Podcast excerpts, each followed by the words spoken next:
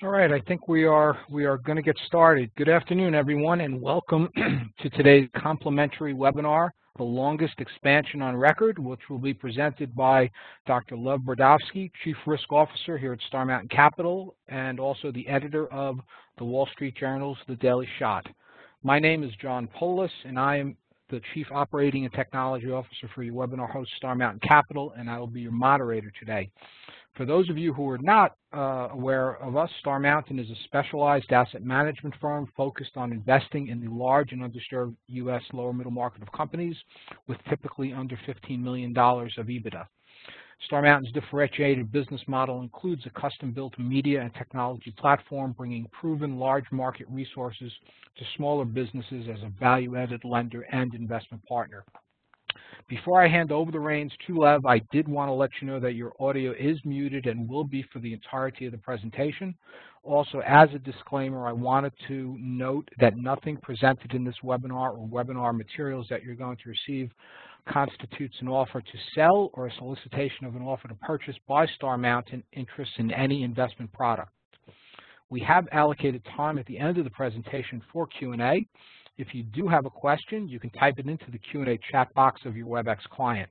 We will try to get to as many questions as possible before our time is up.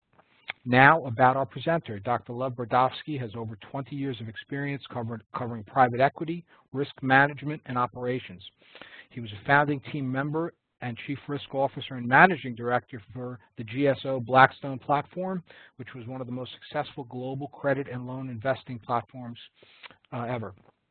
Currently, uh, Lev is the Chief Risk Officer here at Star Mountain Capital, and he's also the editor of the Wall Street Journal's The Daily Shot, which is a chart-based newsletter covering select global economic and market trends that is now part of the Wall Street Journal.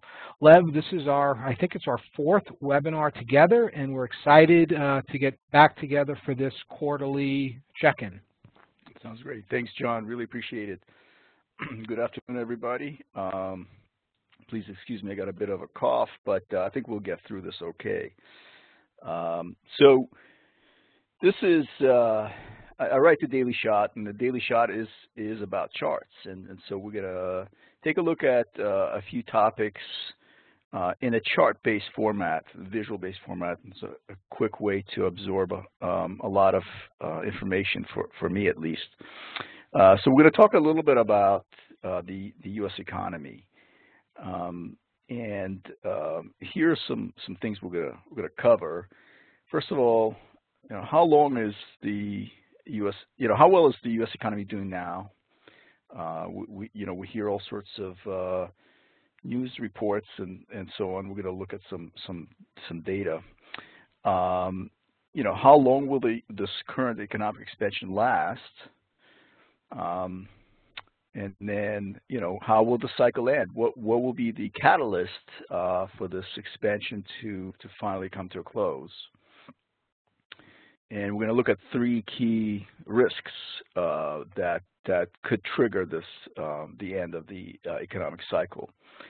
Um, one is trade policy, which is on the top of everybody's minds these days. Uh, monetary policy, uh, and the, the the strength of the dollar.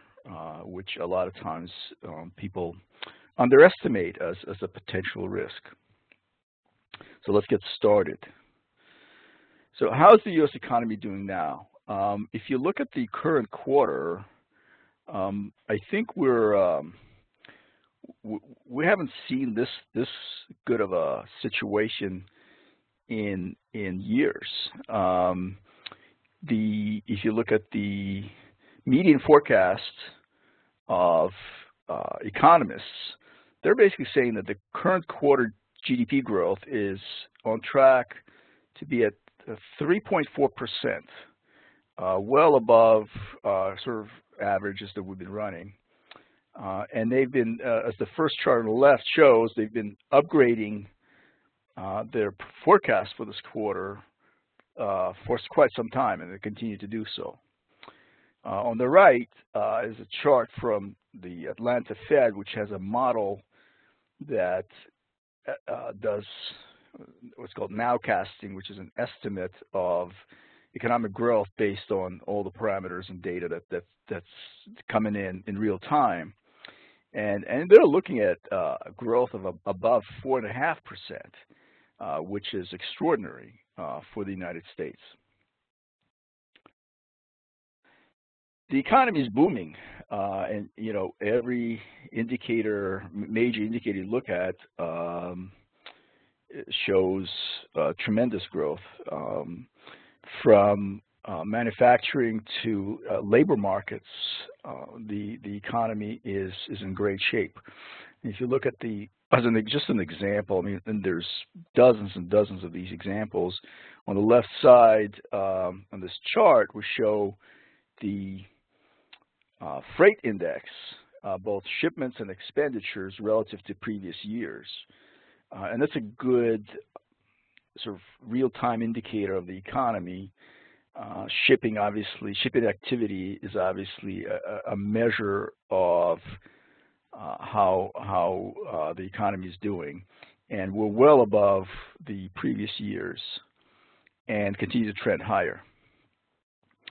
And on the right, again, we see a couple of forecasts. One from Oxford Economics showing, you know, projecting this quarter to to hit four and uh, on the bottom right is, is, Goldman's forecast, which is uh, close to four percent GDP growth this quarter, which is is really uh, impressive. One thing that's striking also is um,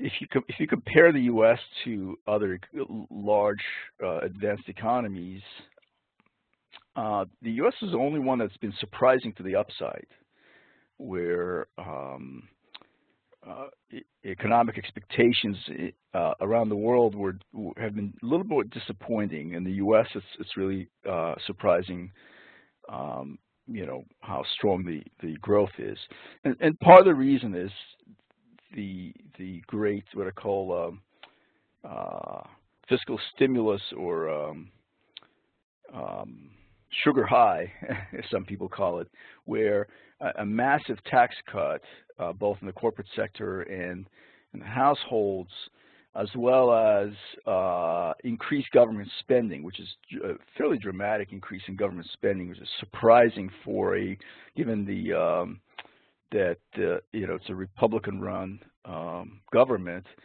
uh, spending is, is jumped significantly, and it's it's spending across the board from from you know the Pentagon to um, uh, other other types of uh, government spending, and and that's those two things alone um, uh, can explain some of the some of this upside surprise. You know the, um, the the sugar high. The question is how long will this last? So this is an interesting chart. Um, this this this firm called Bianco Research uh, did a um, they they track things like new, news items and and they looked at at news flow for items such as uh, you know expressions as good as it gets and growth and uh, we see a spike recently in in this uh, in this sort of indicator where basically news is saying you know, we, we're, we're at, at, at levels that could be as good as it gets. Um, the question is, you know, are we, are we heading down from here? So how long will the current expansion last?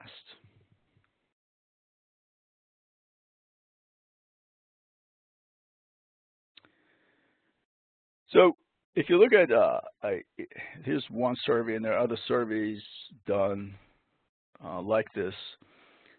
Uh, basically, experts, economists are all saying that around the year 2020, so in two years, um, the economy, the, this economic growth uh, will will end. So the, the the cycle will, the this expansion cycle will come to an end. And some are saying maybe maybe you'll give give it another year, like uh, go out to 2021 but it's not that far. So basically, let's say two to three years is, is kind of the range. Uh, some some are saying you know could be even even shorter, like a year and a half. potentially. By the time the this expansion ends, you will be the longest on record, and, and thus the, the title of this presentation. So if you look at the chart on the right, uh, you can see in green the um, basically this is the uh, the latest expansion, and if it ends in say 2020, we're talking about 11 and a half years, uh, which will make it the longest recovery or expansion uh, on record. I guess the next longest was in, in, in 1991. Uh, that was uh, a part of the, um, the, the technology boom that took place in the 90s. But of course, this this expansion is nowhere near as robust as the previous ones, and that's why it doesn't feel like and you know talk to people and say, you know, what are you talking about the longest expansion? Well, uh, it doesn't feel like the longest expansion because uh, it's been so shallow, right? If you look at the rate at which uh, the economy expanded this time around, it's been uh, much slower than in the recent previous uh, recoveries since the, uh, I guess, the late 50s, uh, early 50s. Um, and uh, and that is potentially one of the reasons it continues to be to expand for for this long amount of time. If you think about it, if if the economy grew quicker, uh, we would have had higher inflation and potentially uh, more aggressive um, Federal Reserve which would end the expansion faster. But given the, the slow nature of this expansion, um, the interest rates remained low for, for quite a long time and uh, allowed this, this growth to continue.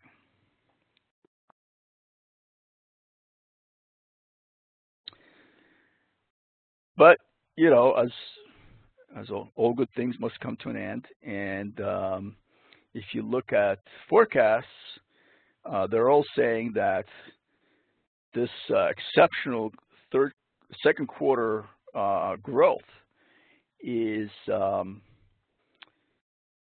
it, it is it is it is what it's an exception, right? Uh, it is uh, not going to be repeatable.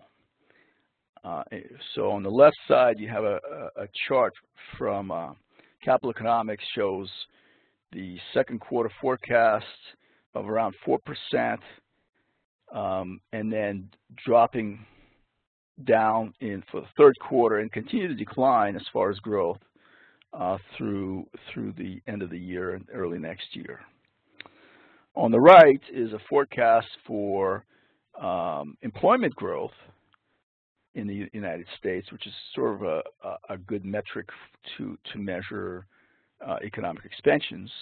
And you see uh, that this forecast says that in 2020, uh, we'll have a much slower uh, growth in, in employment.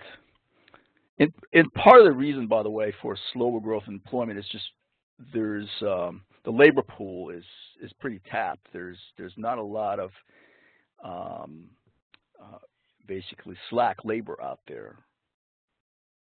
So that, that that's one of the reasons employment growth will slow. But you know, this particular forecast says that you know 2021 is when we'll see a decline, where you'll see some layoffs, uh, and that's that's the next recession.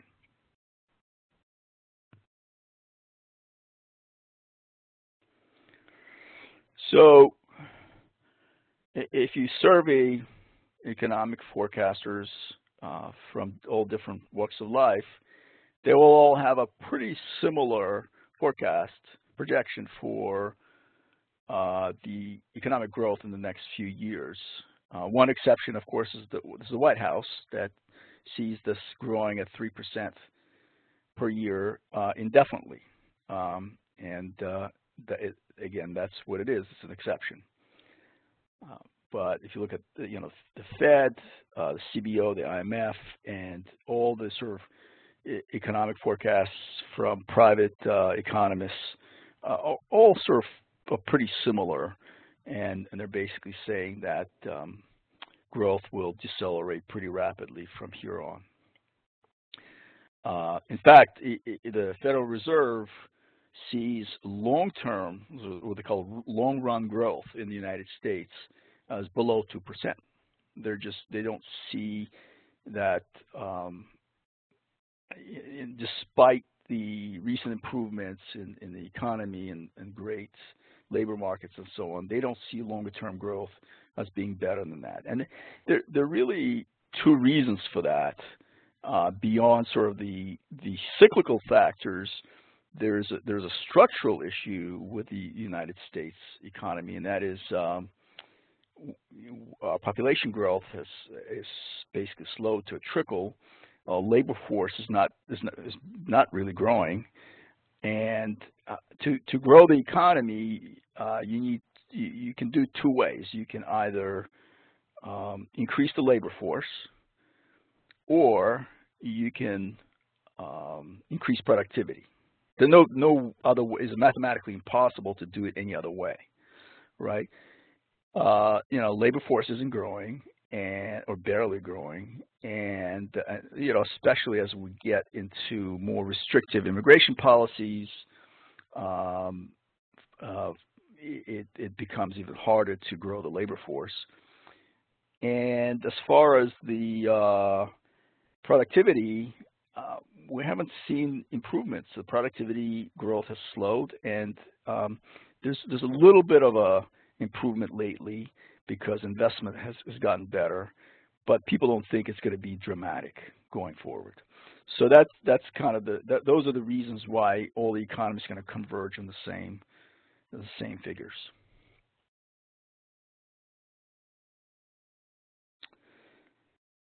So let's take a look at how will the cycle end. What are what are the events triggers that could bring an end to um, to this extension. And the first one uh, that, that's on top of everybody's mind these days is trade policy, trade policy risks.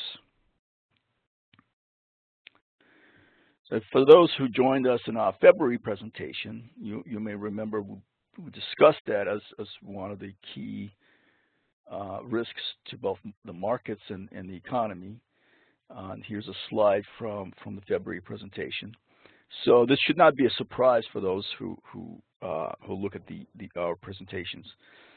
Um, trade tensions uh, will will pose substantial risks to growth. Uh, we know that, the, and the market is sort of reflecting that.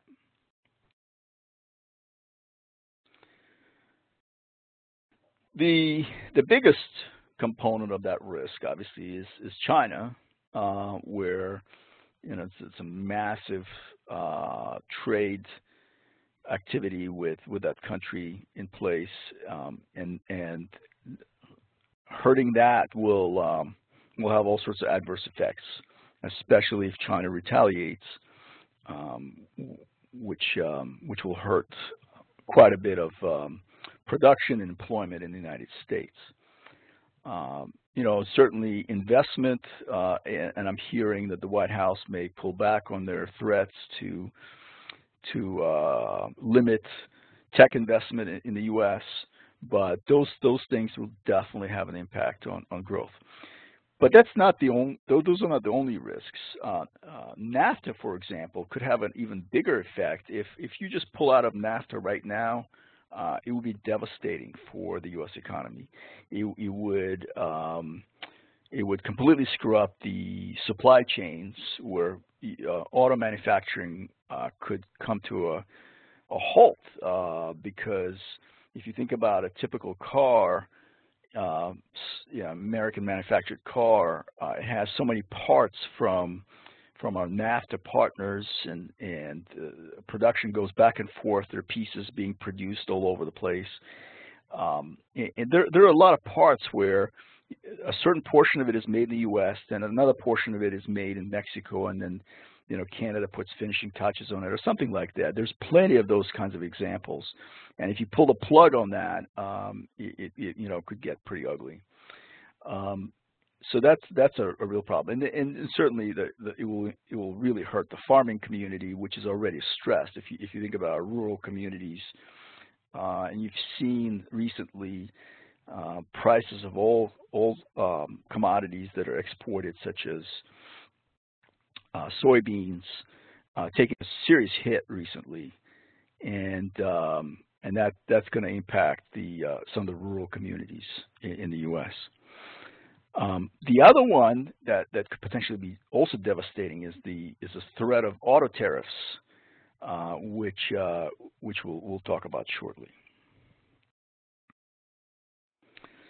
So, so the chart on the left shows uh, what happens if we if the U.S. imposes automotive tariffs on um, uh, all, all, basically all, all our trading partners um, you're going to see uh, significant job losses and, and, a slowdown in, in activity. So this this estimate says that um, the U.S. could lose uh, 400,000 automotive jobs. That's in addition to about 70,000 lost due to the steel and aluminum tariffs, which are already in place. Uh, and, and, the idea there is uh, you know, the our, our, government decides to support the the um, steel industry in the United States, which is which is basically a, a dead industry. It peaked back in in the 50s or, or whatever. Uh, but we decide to support it, um, and, and what happens is you get manufacturers who say, "Wait a minute, I could I could buy expensive steel in the U.S. and try to manufacture stuff here, or I could already buy the manufactured product from abroad because it's cheaper, right? It's cheaper to bring it from abroad than, than produce in the United States because of high steel pr prices, right? So, so that's that's a real risk. And then if you look at the China situation, uh, the chart on the right kind of shows the impact on both China and the U.S. as far as the economic hit uh, you, know, you know, people say, "Oh yeah, we'll win the trade war." Of course, of course, the U.S. will win, quote unquote, the trade war. Uh, China will get hurt more than the U.S. Uh, in the trade war, but who has the staying power? Who has elections? I mean, you, you don't worry about uh, um, Xi Jinping um, or, or, or, you know, or anybody, you know, Chinese leaders uh, losing elections. You know, that's that's not uh, uh, that's never been an issue. Um, in the U.S., we don't have the staying power because we have elections every two years, and, and that things could change very rapidly. And that's what China is counting on. So, so that that's kind of one of the issues. All right. Um, so look, continue with the with the trade situation. Tariffs uh, are already starting to have an impact on, or tariff threats already starting to have an impact on um, on the economy. Uh, the the EU retaliation against uh, U.S. products is uh, is forcing um, Harley Davidson to potentially shift uh, production um, to abroad, and that's just an example of what will happen if if tariffs go into effect uh, broadly. And then, you know, on the right, there's a chart that shows uh, what happened when the U.S. imposed um, tariffs on, you know, washers and dryers, right, washing machines. And, and that basically prices have gone off dramatically, uh, and, you know, including domestic producers raise prices, and that hits the consumer directly. and, and that's not not insignificant. Um, if, if that becomes widespread, you'll see the uh, bigger impact. Um, so factory activity has been in the U.S. has been pretty pretty robust, pretty strong, uh, but as you know, aluminum and steel prices climb, um, some some manufacturers are starting to worry, and uh, some of them are concerned about making investments, uh, building new factories. The uncertainty is a major factor in in economic growth, um, and and it, it could it could spread. So uh, the June uh, uh, manufacturing index from uh, IHS Markit showed a decline. Now, you know, it could be an aberration, a blip, but some have suggested that this could be some some of this nervousness creeping, trade-related nervousness creeping into the manufacturing sector already. That's that's the chart on the right side. And of course, the biggest risk is that you know tariffs could hit the consumer. If you look at the threatened uh, uh, 200 billion tariff on China that the White House threatened recently, um, that's going to hit uh, the consumer pretty hard. If you look on the, the left chart, shows how much consumers are buying from China, from cell phones, computers, clothing, you know, uh, toys, furniture, vehicles, appliances, all of that could become suddenly become more expensive. What's more is, and we'll talk about that shortly, but that will boost inflation, uh, which will force the, the Fed potentially to raise rates even even higher, uh, and and further uh, slowing the economy. On the right um, is is a chart from Bianco Research that shows uh, what people are searching for on Google. What are they concerned about, right? And um, the, the the green the green curve is is trade policy, and and that's become a, a, concern for the consumer, right? They're they're they're thinking about it for sure, and that, that's what this this is showing. And of course, investors are obviously very uneasy about uh, trade issues. Um, it's it's the number one concern uh, in this latest survey uh, from um, Spider America's research, um, and you see geopolitical risks as uh, trade tensions in particular becoming the number one concern. Uh, on the right is uh, BlackRock's uh, geopolitical risk indicator based on news flow, and you see the U.S.-China relations risk spiking uh, as it did in, in uh, 2012.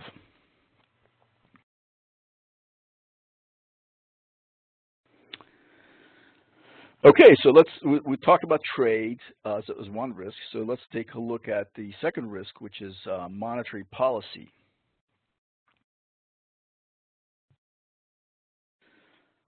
The Fed already has been pretty aggressive in, in its rate hikes since uh, since sort of 2016. Um, basically, this chart shows that if if the rate hikes were any faster, it could. Uh, this is measured by this this thing called the reversal rate. It could it could tighten financial conditions so much that the uh, the economy could start to slow and the Fed has been running right at that, that level where uh, you could you could easily um, trigger um, a, you know if it's any faster you could easily trigger a slowdown, uh, and that could happen, right? So if you look at um, we did a survey of the Daily Shot readers recently, and we said you know and this this was uh, last week. He said, "How many rate hikes do you expect this year?" And 60% uh, of them said two. Uh, so two more rate hikes this year, in addition to the two we already had. That's that's four rate hikes in one year. And people say, "Well, so what? It's you know." Uh, four rate hikes is 1%, so what's the big deal? It is a big deal uh, because uh, the the U.S. has gotten used to kind of low rates for, for, for quite a long time, and a sudden shock like that um, could ha have negative consequences. Uh, you already see it in things like credit card rates. So credit card rates, for example, are uh, near the highest levels in, in years, potentially decades. Uh, and that's, uh, that, that could have an impact. Just imagine you, you add more to this, more, more fire to this, and uh, you know rates, um, you know automotive rates, um, and credit card rates, uh, and other types of financing rates will go up, uh, and it could become a problem. And and all of a sudden you you, you lose you know, the economy, the the participants in the economy lose confidence, and, and that's all it takes. So it's not necessarily the absolute level of rates as it is the speed at which they the, uh, the rate changes um, and how, how, nervous both the households and, and companies become uh, in response to this. So far, it's been okay, right? But but that could change. So here's a forecast from Capital Economics um, uh, showing interest rates, uh, Fed funds rates uh, going forward. So everybody's roughly the same for the end of, of 2018. Um, and then if you look at 2019, um, you know, the, the Fed itself is, is pretty optimistic that, you know, we'll get rates by the end of 2019, we'll get the, uh, interest, the Fed funds rate to 3%. Um, but, you know, some other economists are not as um, optimistic about this, this rate increase. But look what happens at the end of 2020. So the, the Fed thinks, yeah, they'll keep on rise, raising rates and, and all is going to be well. Other economists are not as sure that they'll be able to uh, hike rates at, at the same pace. And Capital Economics says, you know what? They're going to have to start cutting rates. It, it, it, this is just, this is basically two years from now they're going to be cutting rates uh, because the economy will be in the in, in the recession, and uh, because they've they've potentially overshot, you know, they hike rates too much, uh, and that's uh, you know, so that's a concern. So one of the signals that everybody uh, is is is tracking these days is the yield curve. Uh, the yield curve has been flattening and um, a flatter yield curve says that the market doesn't think that growth and inflation will um, will be significant uh, going forward, right? Especially relative to now. And um, so the curve hasn't inverted yet. Because when it inverts, it typically forecasts a, a recession coming up. For now, what happens is the Fed keeps hiking on the short end, but uh, you know, the, the uh, Treasury yields at the long end are not rising. And uh, you know the, the 10-year yield is you know remains below three percent, and uh, and so that differential says that there's confidence that the Fed will continue hiking in the short end, but there's less and less confidence in the longer uh, uh, in the longer trend uh, in the economy. And so this this flattening of the of the curve, and this this chart shows the spread between the 10-year and the two-year treasuries, eh, which is now below 35 basis points, is really uh, could be construed, and not everybody agrees, but could be construed as a signal that um, a slowdown is ahead. So now we're let's go on to the third third um, reason or risk for for the the end of the cycle, which is a stronger dollar. Um, and in the United States, uh, because we're, we're, a little more insular as an economy, people don't think of the dollar as a, a significant uh, driver of economic growth, uh, but it is, and people often forget that. Um, in other countries, people are keenly aware of the the value of their currency as a, as a, um, an indicator of economic health, and that's why many countries have traditionally wanted to uh, devalue their currency because you know they're worried about the stronger currency will will slow the economy. Uh, and, and so particularly export-focused economies from China, Japan, Europe um, are, are, very uneasy about uh, strong currencies.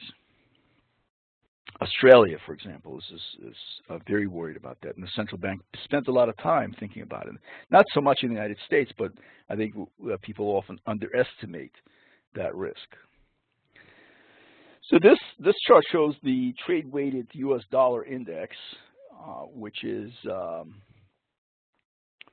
uh, basically taking all our all our trading activity, the United States trading activity, and uh, looking at the exchange rates with all those other countries and sort of combining into a single index uh, based on how much trade activity takes place with those countries. And that's on the rise. Uh, you know, obviously we're still below the 2017 peak, uh, but uh, it's climbing pretty quickly.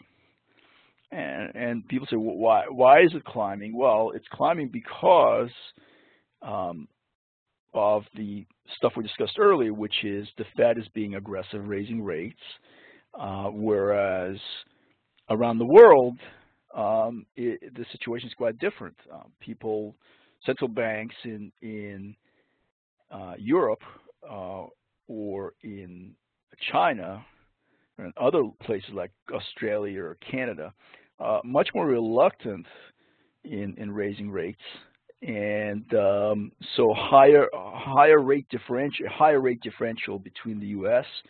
and its trading partners uh, attracts investment into the U.S. So um, you know if you want to, you can you can keep um, your money in euros at negative interest rates uh, in a bank, or you can bring bring your your money into the U.S and put them into two-year treasuries at uh, you know two percent, uh, or, or even you know one one-year treasury at two percent, and that's a um, that's a significant differential versus versus other parts of the world. Um, in fact, you look at China right now. China is starting to ease. Their central bank is easing policy as the U.S. is tightening. Uh, and you have sort of a very dovish uh, central bank in, in Europe, um, in Canada, uh, the central bank has, has been pretty is pretty careful. I mean, they've raised rates, but they've been pretty careful. And so that those differentials in, in policy and rates uh, are causing the dollar to to rise. And what the dollar is doing, higher dollar, is boosting, um, is basically tightening uh, uh, financial conditions. And what does that mean? Uh, financial conditions is a general term to indicate uh, how uh, accommodative the various um, inputs into the into the financial markets are. You know, from from from the dollar to interest rates to spreads and equity markets. How accommodative are those indicators for um, uh, for the economy? And this is saying that the dollar is making the situation less accommodative for the United States. This is from Goldman Sachs. So again, people say, "Oh, strong dollar is good." What's what's wrong with a strong dollar? Well, a couple of things. One is uh, when the dollar strengthens, um, the the relative uh, cost of American labor, for example, rises. Right. So you, you can hire 100 people in the U.S. or you can hire 100 people in Canada uh, to do the same job, if the dollar is, is stronger, that 100 people in the U.S. are more expensive. And so you would, you know, as, as a business person, you would say, hey, you know, I'm going to hire 100 people in Canada instead. right? So it shifts it shifts the uh, uh, you know uh, like offshoring things like that become become common uh, when the dollar is stronger. That hurts the the economic growth. Uh, it also, uh, because a strong dollar means cheaper imports, right? Because a strong dollar buys more foreign goods. And those foreign goods come in cheap, which makes it harder for domestic businesses to compete with that with those cheap goods. And of course, the most obvious one is if you're an exporter, uh, your your exports immediately become more expensive abroad, making it harder for you to compete with products from other countries right? So it hurts it hurts exports. If you look at the chart on the left, it shows the inverted it's inverted uh, uh, trade weighted dollar versus import prices. So um, as as as the, as as the dollar rises, import prices drop, and then on the right shows um, your exports. If if, uh, if the dollar rises, U.S. exports drop. And so across the board, this is a higher dollar, stronger dollar is bad for the for the economy. In particular, it's bad for manufacturers because um, you know a lot of U.S. manufacturers export, and um, labor is a big issue. So when labor becomes expensive, and um, um you know exports become less competitive because they're more expensive in dollar, you know when they're in dollars, uh, manufacturers tend to shift to other locations because a lot of manufacturers have a choice, right? They they they always are looking at their portfolio of where they produce and and say, you know, how to optimize that, and and a stronger dollar will optimize it to uh, to push them to do stuff more stuff abroad, right? So U.S. manufacturing could struggle. You'll say, well, that sounds kind of theoretical, but we actually had that situation. I mean, if you look at this this uh, dollar chart, uh, it's it, in 2016 it climbed dramatically, right? 2015 to 2016, and uh, and this chart shows what happened to the U.S. industrial production. It went into a recession, so uh, we had an ugly manufacturing recession. Even though it wasn't officially a recession for the for the whole economy, it certainly was a manufacturing recession uh, as industrial production went went negative. And uh, a lot of this is due to this rally in the dollar, right? It's that simple. A stronger dollar will will hurt um, manufacturing. It, it also it, one of the other reason uh, was uh, for, for, the sl slower industrial production was that oil prices collapsed, and the U.S. Uh, is actually has a pretty sizable oil producing industry and re related um, related industries to oil. Um, and you know the collapse in oil prices also drove this down. But can, people debate why oil prices came down, but one of the triggers was a stronger dollar. Uh, so that's uh, uh, that's the impact. So a strong a strong dollar is is a is a, a, a, much bigger risk in my mind than people often give it give it credit.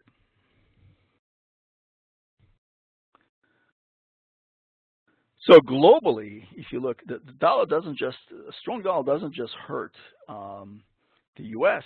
economy. It, it really has a, a, a, negative impact globally, uh, and uh, so so this chart shows compares the what they call detrended global GDP and the U.S. dollar um, on a um,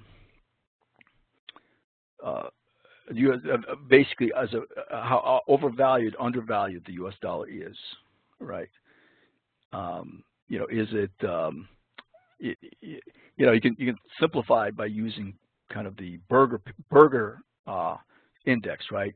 If you buy a burger in in Switzerland, you buy a burger in, in Montreal or in New York, you know what what's the what's the relative cost? And a more recent example is uh, using you know Starbucks latte.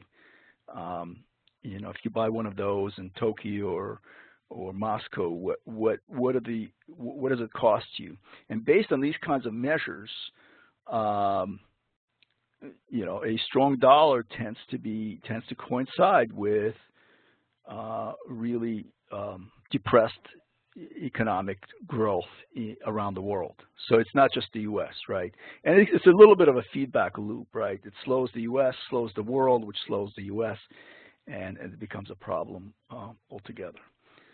So, so that's um, that. So this is the this is the dollar risk, and and it's I think it's it's real. And uh, if you, if you, you know, people say, well, how how much can will the dollar continue rising, right? Um, and if you look at last week, there was a record increase in, in uh, hedge fund bets that the dollar will continue to rise. So, so hedge funds and, and other sort of speculative investors are convinced that there's more upside to the dollar.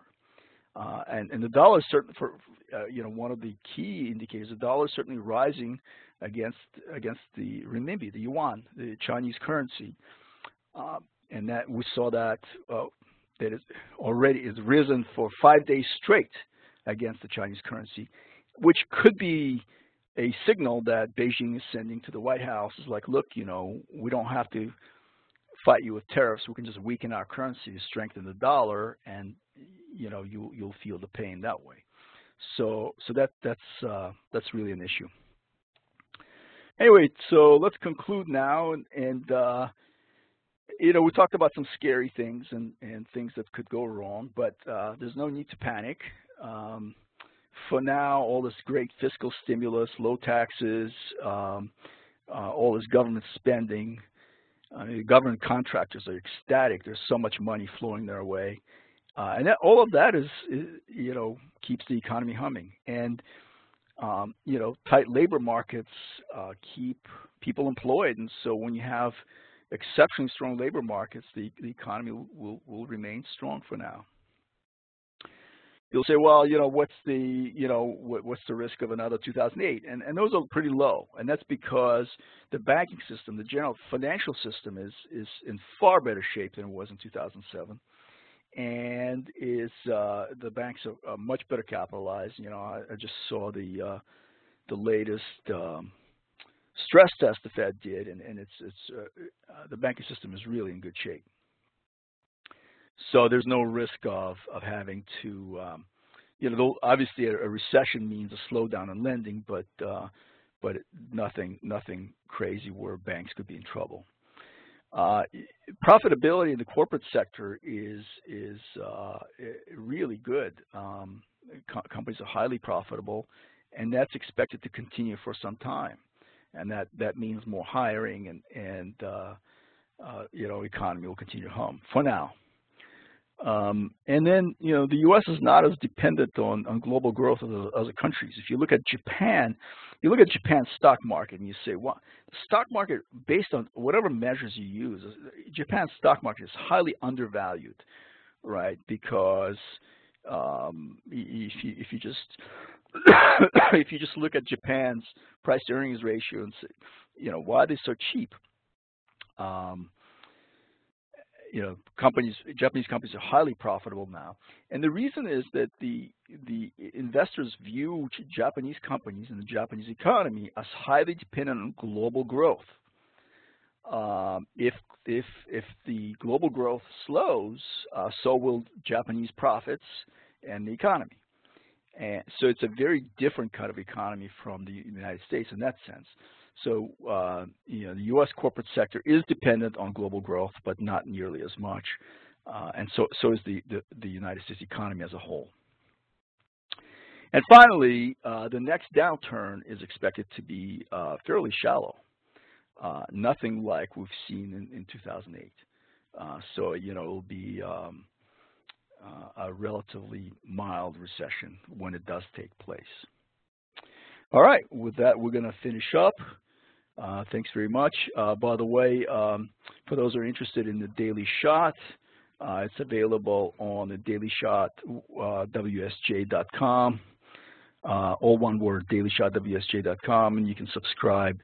And he, uh, the um, for those who are Wall Street Journal subscribers, can subscribe to it um, down here below. So with that, uh, thanks very much. And uh, John, over to you. Sure. Thank, thanks again, Lev. A uh, lot, tremendous amount of good information. Uh, um, presented. So, so thanks again. Early on in, the presentation, you know, you spoke about you know uh, 3.4% GDP growth. Atlanta Fed predicting potentially 4.5% growth, um, and you said that um, you know a lot of this is because of tax cuts and government spending.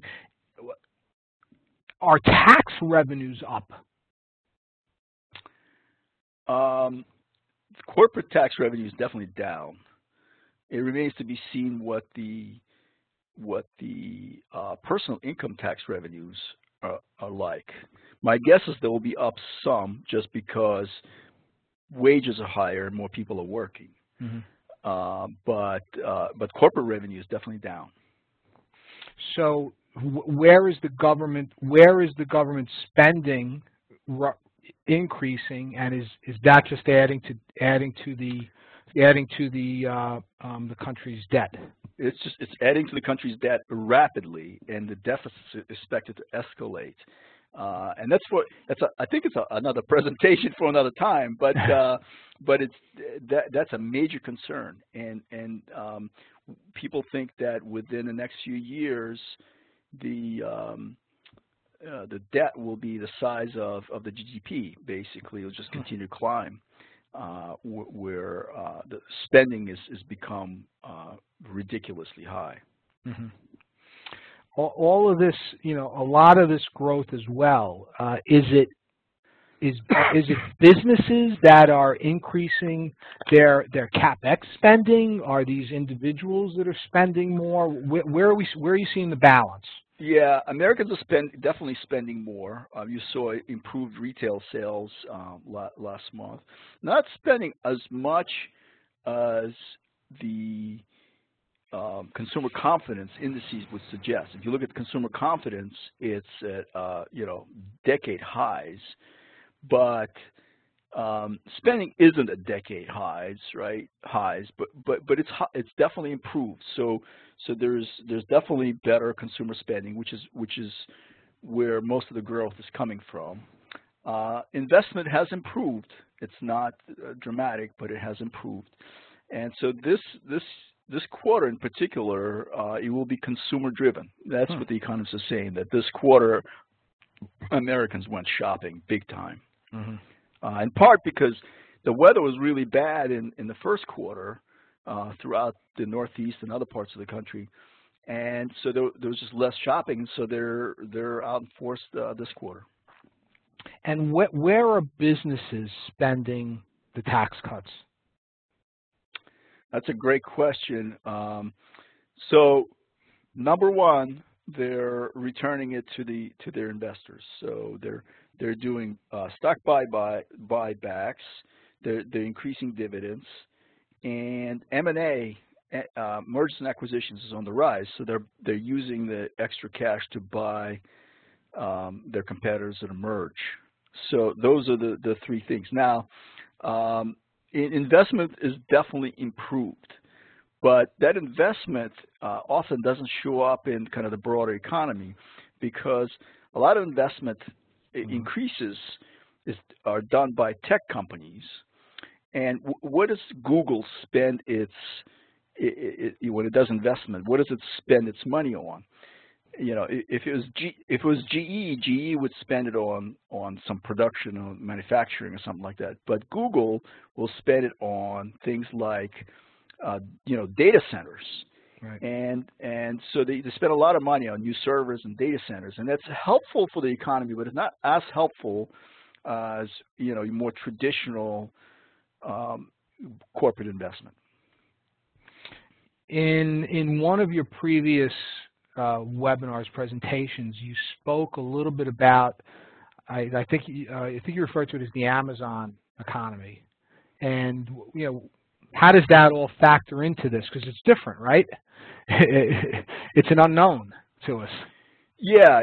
So uh, you know, clearly Amazon is um, is a powerhouse, and and it it does help economic growth because it, you look at the amount of hiring Amazon is doing, and it's it's pretty impressive. I mean, they they have they're putting uh, distribution you know, logistics centers around the country and hiring more and more people. So, so they do have an impact on, on growth.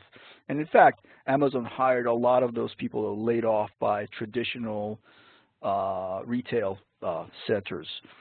So, so it does have an impact on, on, on the economy, but it's not, the, like you said, it's not the same kind of, of growth. Um, and, and their investment tends to be different, right? Again, it's, it's, it's thousands, you know, server farms and you know improving their their their IT infrastructure and and their retail distribution uh, networks, uh, which again is helpful um, for for growth, but it's not the same as say if GE was doing the same amount of capital expenditures uh, because it would it would just hire thousands of manufacturing workers and so on. Uh, that's not happening. Gotcha. Um, you also spoke about the freight index and how that's, uh, uh and, and I guess it's a, is it a leading indicator or a trailing indicator?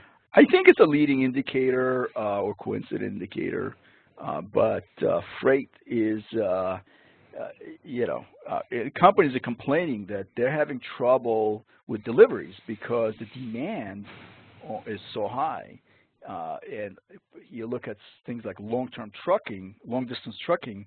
Long-distance trucking is a problem because nobody wants to work those jobs, right? And hmm. there's just not enough drivers. Um, and so you're getting into delay issues and, and, other things like that. But the demand continues to climb. People want more stuff shipped, uh, from construction materials to uh, oil drilling equipment to packages that come to our home we need, you know, trucking. We need that system uh, working, and, that, and that's the demand on the system has been has been great. But if you look at, you know, there it's harder to, almost impossible now to find long distance drivers who are qualified and want to work. And uh, you know the U.S. highway system isn't exactly up to par, mm. so there are delays around that, and, and that that's causing some bottlenecks uh, and causing prices to rise, which is what a lot of companies are complaining about.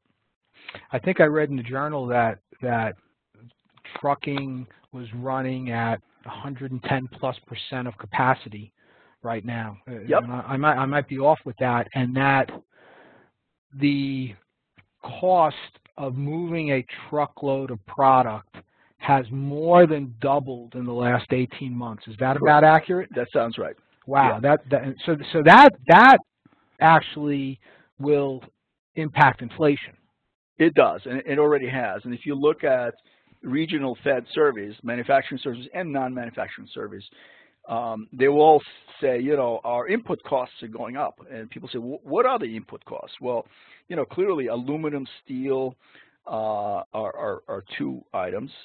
Uh, housing, things like um, cement or concrete and um, lumber, uh, which is also driven by by tariffs the U.S. the U.S. imposed, those are you know high. Uh, so so those are the materials uh, where you see increases, but then also fuel. Uh, you know, gasoline prices have risen mm -hmm. dramatically, so fuel prices have risen, um, and and shipping costs have risen. The, what the, those things that I've just mentioned basically uh, make the bulk of the price increases that companies around the country are seeing. Right. And that's what they're complaining about. It. You, you, see that in the Fed's beige book. You see it in in the regional survey reports, um, and some of them are passing higher costs to the consumer, right? Which which has you know, the inflation has been ticking up. Mm -hmm. uh, the issue is, you know, you know, is this is this sort of sustainable? Uh, can they continue raising prices given that that wages are not growing as quickly? And so at some point, margins have to give. Uh, and that I think we're, we're going to see some of that, you know, tight, tighter margins because of higher costs. You saw that um, uh, one of the one of the I can't remember was one of the largest U.S. manufacturers uh, who basically complains that they, our, our, margins are tightening, and the stock dropped pretty quickly. Right. Uh, Procter and Gamble, I think it was. Yeah. Mm -hmm. So our, our three risks, trade, monetary policy, stronger dollar. Uh, what are, you know, what are the growth impacts of these to the stock market? Yeah, so uh, trade trade risk is, um,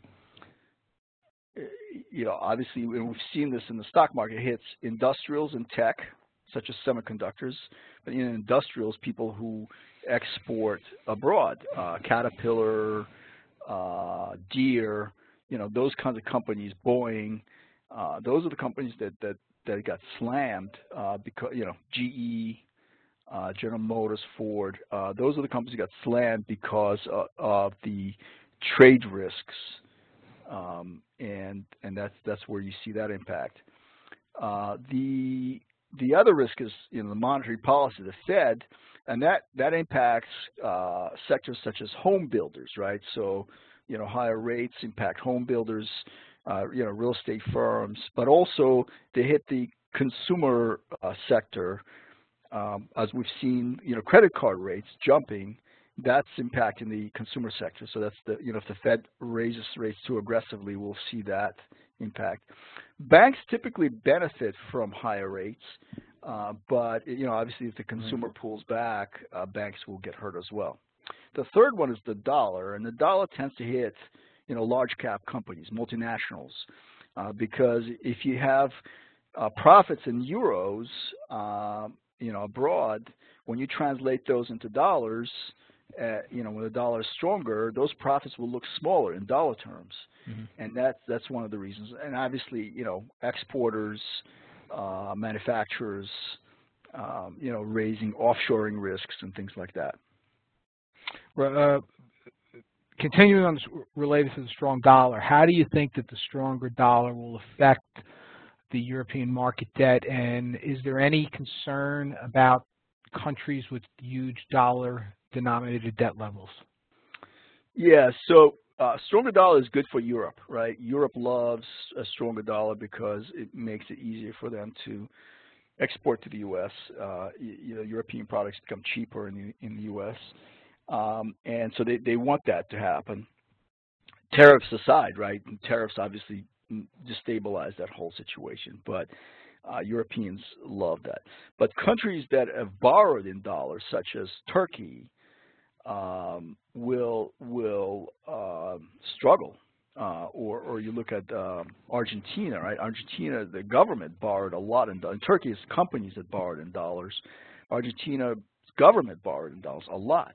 And so when the dollar strengthens, their liabilities in their domestic currency climb pretty quickly, right? And so you, you owed $100, now you, you owe, you know, $120 very quickly without anything happening. And, and so now how are you going to repay that, right? You didn't count on, on that, on that, uh, you know, so the strong dollars is going to really uh, take you know take a hit. You know these, these some of these uh, countries will take a hit when they borrowed in, you know borrowed in dollars. And why did they borrow in dollars? Because it, rates were a lot lower, and so right. they said, oh, it's fine, no problem, we'll just borrow. And now they're paying for it. And where is the balance with the dollar? Where, where, where should it be where it isn't too strong, but it's not too weak? You know, people debate this. Um, some people say that uh, it's probably good where it is now. Um, and if it stays at the current level, I don't think there's a there's much of an issue. The concern is that it, you know we're going to get another 10% appreciation, uh, wow. which is quite quite possible, right? And, and, that's when when it becomes overvalued. But for now, people are saying it's roughly where it should be, may, maybe a little too strong.